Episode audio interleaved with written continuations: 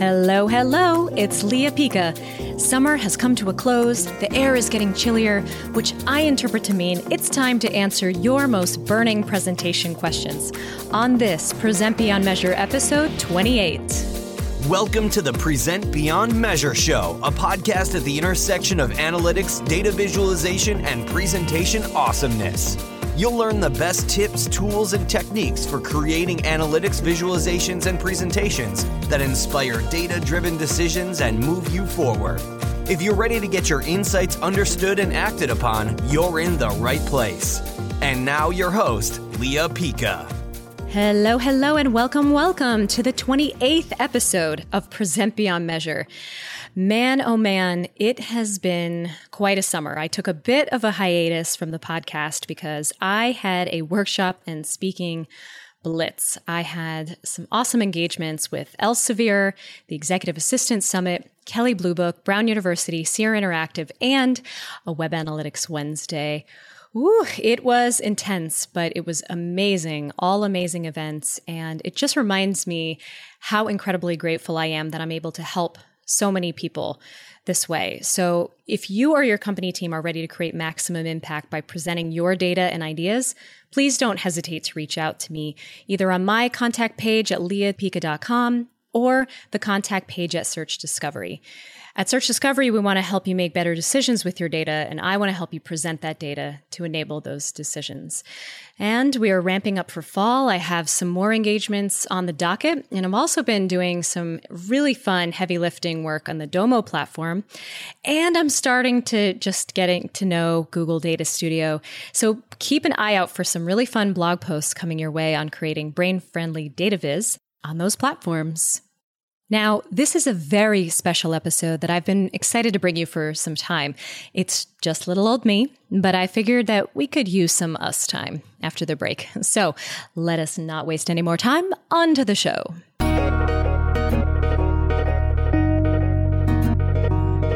All right, so I have a confession.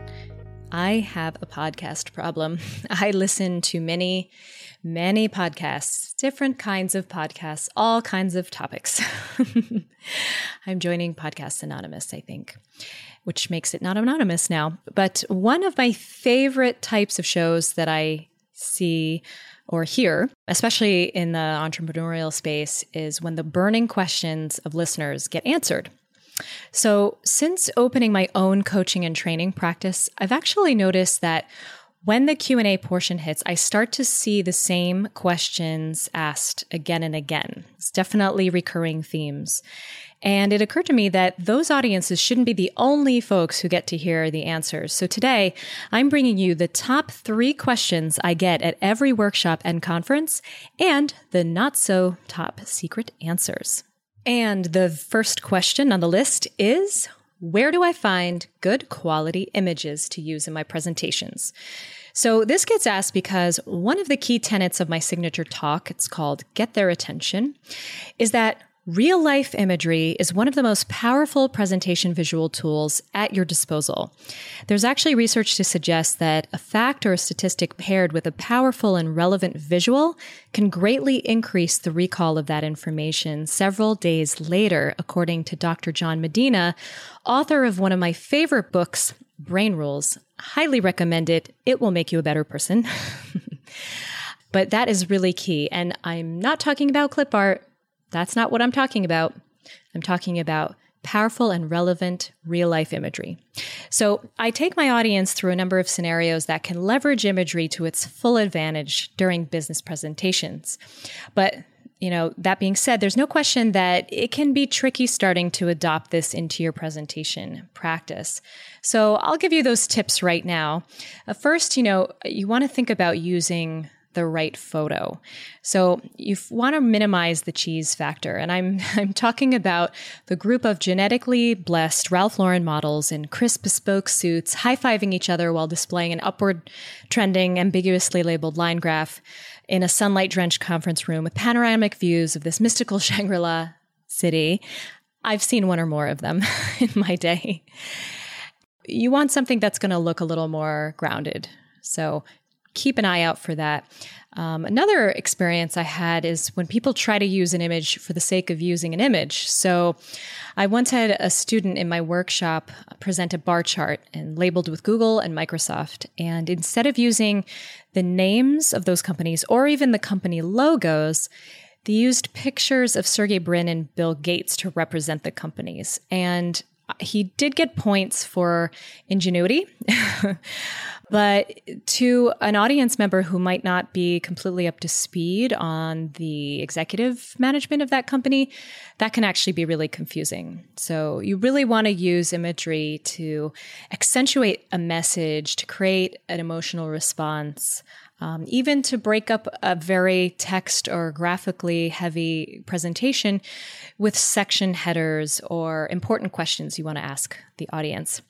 One of my favorite diversions on the interwebs was a series of corporate stock photos produced by the cast of Horrible Bosses 2. Vince Vaughn and the cast got together for some really hilarious, very cheesy, and contrived stock photos in business scenarios. So if you want to have a laugh at that, That'll be on the show notes page. So, when I give those tips, ultimately people want to know where to get these quality photos. So, I have a whole list that I can go through right now, but I want to tell you that really the most comprehensive list is going to be on the show notes page for this episode, and that's going to be leapica.com slash 028. So, here are some of my favorites. First and foremost favorite is Unsplash. Unsplash has these absolutely stunning professional photos that have vignettes and antique overlays and things like that. They just look fresh out of a, Vogue catalog. Um, they're very lifestyle oriented. You have a lot of landscapes, you have a lot of nature shots, lots of people, but you also have a lot of shots of technology and not just random floating pieces of technology, but technology being used in a real context. And the more contextually real an image gets in a presentation for me, the more at home and, and connected I feel to that. So I highly recommend Unsplash as your first choice. Another reason I really love to use Unsplash is because they have something they call a do whatever you want license. So you can use any of their photos for free, commercial, non commercial purposes. You don't actually need to ask permission. You don't even have to provide credit to the photographer if you don't want to, but it is appreciated when possible. But basically, you can do your bidding, even wallpaper your garage with these photos, um, as long as you don't use it to create a competing service. So, um, the sites, the free sites I'm going to be talking about, are going to focus around those kinds of licenses so that you don't get in trouble with the picture police. Um, another great source is called Death to Stock Photo. Death to Stock Photo has some really beautiful theme organized photo packs. So they'll organize around food or different things happening in the world. They are all free. They come in your inbox. For me, it's like Christmas every week. um, so that's one to check out. There's also Pexels and Pixabay. Those are going to have much more of a selection. Um, and I think Pexels actually also incorporates Unsplash into its search results. Those are great for free as well. Gratisography is a very high quality site. And if you're looking for something a little off the wall and zany, some, this is a very crafty photographer. He's got quite an imagination. So very whimsical, beautifully rendered photographs. Another great free option is Flickr Creative Commons. So the thing is with Flickr is this is where the license becomes important. You don't want to just search for anything on Flickr and grab it and then go to a conference and use it to make a sales pitch. That's a big no-no. You really want to choose the Creative Commons license when you search Flickr and those are great for photography of actual places or actual objects that you're trying to hunt down. Um, but you really want to make sure you're using uh, for commercial use or non commercial use with Flickr. Now, I realize that a lot of these lifestyle oriented photo sites are not going to have exactly what we need for a more corporate oriented presentation. So you may have to turn to some paid options. My favorite ones are deposit photos. Deposit Photos is very reasonably priced. I'm able to get packs of photos through a company called AppSumo. All of those links will be on the show notes page. But basically, I pay a dollar or less for a photo. And they have a really, really, really wide selection. You're also able to search if you find a particular photo that you like, you like the model in that photo, you can also search for more uh, photos with that particular model. Bigstock is another great option. Um, and you might want to check your creative department, depending on how big your company is. If you have a creative department, it's highly possible that they may already have a subscription to a stock photography site. So take them for coffee, bring them to lunch, get cozy with them and see if it's possible that they you might be able to leverage that relationship. So you're going to find all of those sources I mentioned listed on the show notes page, leapica.com slash 028. All right. The next most popular question that I get, this is actually the most popular question that I get at every workshop and every conference. And I'm always so happy when someone asks it. It's around presentation handouts. So let me give you a little bit of context. The goal of my signature talk is to get the audience's wheels turning about how the brain absorbs information during a live presentation. This is not information we were given when we came out of analyst or marketer school and into the workforce. and this is not limited just to us. So, this means breaking common presentation patterns like stuffing slides with bullet points, repetitive slide fluff like footer bars and logos, I know, and presenting too many ideas, i.e., more than one main idea on every single slide. Now, after the buzz has died down and the head nodding has stopped, reality starts to set in for the audience that this is a major change. And someone, it's like clockwork, inevitably stands to ask something along the lines of, But we create slides like this because we have to email them afterwards to people who aren't there and for the audience to reference. So we have to jam pack them with stuff uh, or else we're going to be killing too many trees. And I'm always so glad when someone asks this because I've come to believe that this simple expectation to email our live presentation slides after a meeting across the globe in the corporate world is the root cause of the breakdown of why live presentations during work meetings is sucking the life out of everyone's day. And more importantly, not achieving the goal of the meeting, which hopefully is to inform and then agree on a plan of action going forward. So, the pattern that I've observed over and over goes something like this We create presentation slides that are suitable for emailing them out, and then we subject our live audience to them during the actual meeting. And for me, I have found that that doesn't serve either of those audiences terribly well uh, probably serves the offline audience better. But what I've found is that the real juice is in that live meeting. That's where you're establishing your subject matter expertise. That is where you're having a dialogue with your stakeholders. That is where you're creating visibility and indispensability for yourself in your organization. Because that is where presentations are a very powerful career building tool. I want you to hear me on that. So, serve the live audience and create that for yourself. And then, how do we serve the offline audience as well? So, I actually do have a solution for this, and I want to kind of walk you through it a bit now. I create two documents. Now, this is where everyone goes, ee, and clutches their chest as they pass out. And before you do that, just hear me out. I create two documents, but they are both based on the live presentation. So that is where my priority is. But I have a very specific process that I, I go through when I create a new presentation where very early on in the content generation process for my presentation, I'm entering in thoughts that I have around what I'm going to say during the presentation, and I put those in my speaker notes. Sometimes I really write them out in a very conversational format, and that actually allows me to prepare a bit by getting my thoughts into that speaker notes section. That can be a great assistant during the actual presentation. Uh, if I'm using presenter view, especially, I'm able to see those notes and kind of keep on track with the key points I want to hit. But then the real magic happens after that presentation. So I make a copy of that live presentation. I take my new copy, I take whatever follow ups or other questions people had that need to be answered, um, and I have that ready with me. I collect the content I need for those.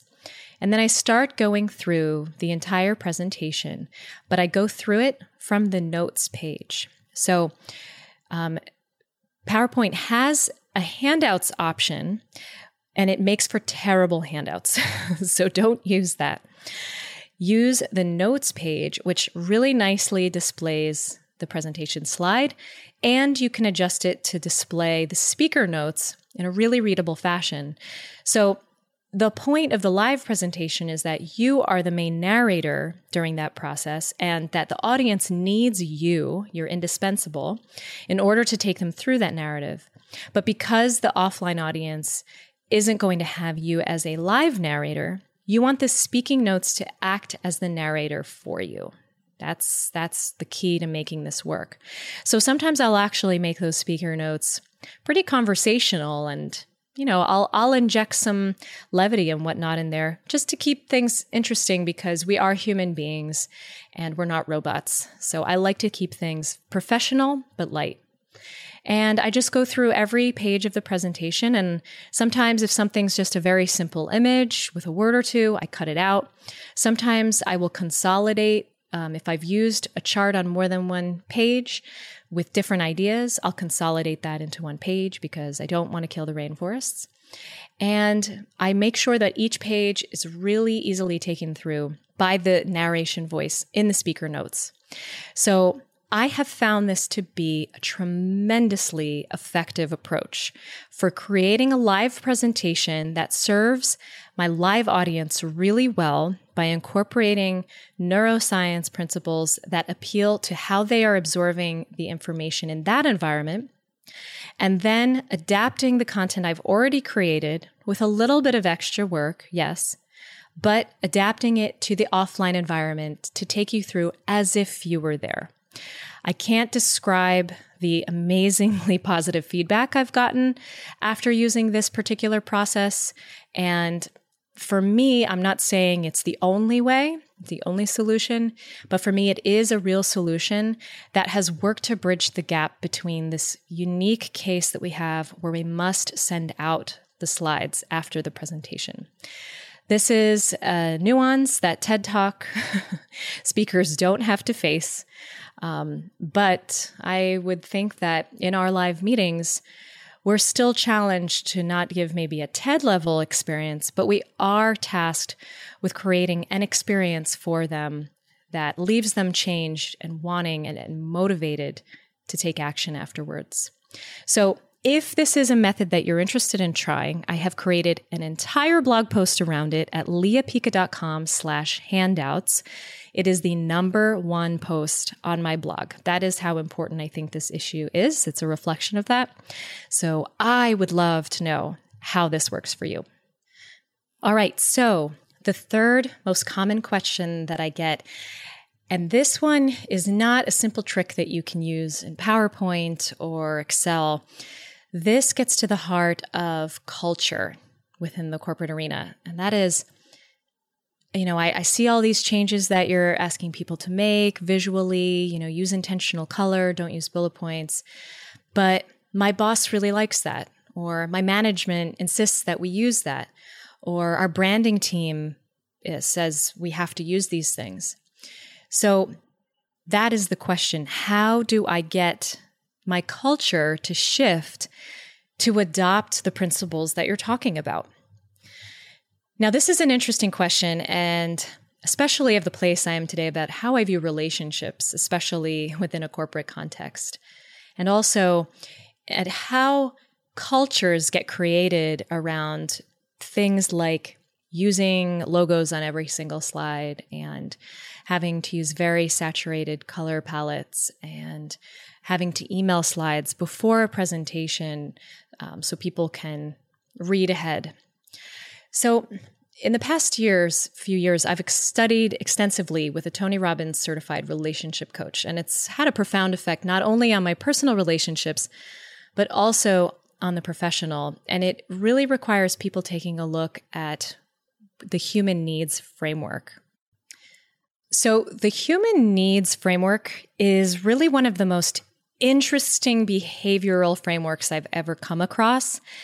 And once I've been able to put on lenses that see everyone around me as a human with needs that they're trying to fill, rather than strategies they're trying to make your life harder, um, everything changed about the way I interact with people in a professional environment. So, the human needs, there are six of them uh, at the core. So they are certainty, I know what's going to happen, significance, I feel important, love and connection, self explanatory, uncertainty and variety, don't know what's going to happen, and that's good, growth and contribution to others. So that is actually the order that most people have in terms of importance for getting their needs met. And most people, most people lead with needing certainty and significance from everyone around them. So everyone wants to feel certain that they are going to have a home and they're going to have their job and their family is going to be there. And significance that they feel seen and they feel important to others. So I have found that this is no less true for corporate environments. And a lot of the preferences that people have internally and cultures have internally are all about creating certainty and significance. So whenever something threatens to change something, especially in the certainty department, that can really uproot people. People don't typically like change, and it depends on how progressive your culture is.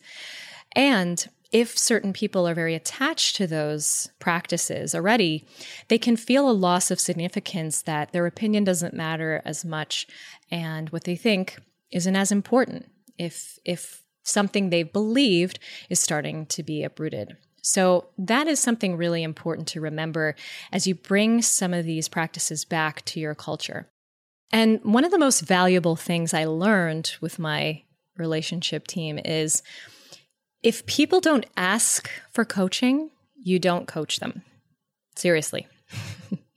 it's hard because you may know something that they don't. But oftentimes, if they don't ask and you try to teach them, they can build a lot of resistance to that. So there's a really beautiful quote by Mahatma Gandhi that says, You must be the change that you want to see in the world. Meaning that if you want to affect change in your culture, model the change yourself. Master the presentation processes and model them for your coworkers, for your bosses, your VPs, and your clients. And you very, very likely will start to find that they're going to be coming to you for ideas, for taking action. Just maybe they will ask what you're doing differently about your presentations. That is what I found to happen with me. And it really set me on a very successful path wherever I was. Now, in case you try to make changes and they're not receptive initially, I can suggest making small changes at first. Sometimes I would remove an element that was very distracting and see what happened. Sometimes I would compare different chart treatments and ask my stakeholders what they really saw based on different principles.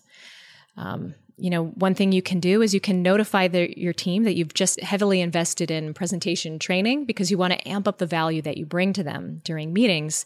So they may notice some changes and to ask you about that, but include them. You know, don't make anything too drastic and include them in that dialogue because you're going to be showing that you're taking these measures to bring more value. Now, exploring the dynamics of stakeholder, an analyst, marketer, practitioner, it's a place that we're going to be delving in further in the coming months because I think this is another root of so much breakdown in communication, and that's happening beyond just ugly charts and slides. And that's actually, again, something that search discovery can help you do as well. So don't hesitate to reach out if you want to talk about the culture of affecting change. All right, and welcome to the upgrade. Little tip for any of the presentation or visualization tools that we use that will take your stuff to the next level. So today's upgrade is pretty simple. I often get asked, where do I get inspiration for designing beautiful presentations that have a minimum of clutter and maximum impact? And I'm not going to lie, I'm by no means a professional designer myself. I scour the web for inspiration all the time. And one of my favorite places to get inspired is actually graphicriver.com. GraphicRiver is an enormous website that has stock photos, stock video, all kinds of different kinds of iconography, artwork, but they have thousands of presentation templates for PowerPoint and for Keynote. And oftentimes I'll just plug in a particular color I'm looking for or a particular theme. And they have templates that you can either just look through or you can purchase for use. But these templates have hundreds and hundreds of slides with different kinds of iconography and agenda setups and different kinds of builds. And I find it to be a really rich source of design inspiration because everything is really beautiful and well organized, and the color palettes are really fine tuned. So definitely check that out. Again, that is going to be on the show notes page for this episode. All right, and that is today's show. I hope you found these tips helpful for your next big presentation. And I want to thank you so much for listening to this episode of the Present Beyond Measure show. If you like what you've heard, please, please hop on over to iTunes to subscribe, leave a rating and review. Ratings and reviews are extremely appreciated because they affect the rankings of the show and they help get this content out to practitioners like yourself and I'll be reading out my favorite ones on future episodes. To catch all of the resources mentioned on this episode, and there were a lot, please visit leapica.com slash 028. And I would love if you could leave me a comment or suggestions because I want to hear about the challenges you face when presenting information, doing data viz quickly, anything else you'd like for me to talk about here. And today's presentation inspiration is from Buckminster Fuller, and that is You never change things by fighting the existing reality. To change something, build a new model that makes the existing model obsolete. I feel like that's the perfect way to close out the theme for today's show. Be the change you want to see, model it for others. Think about it. That's it for today. Till next time, namaste.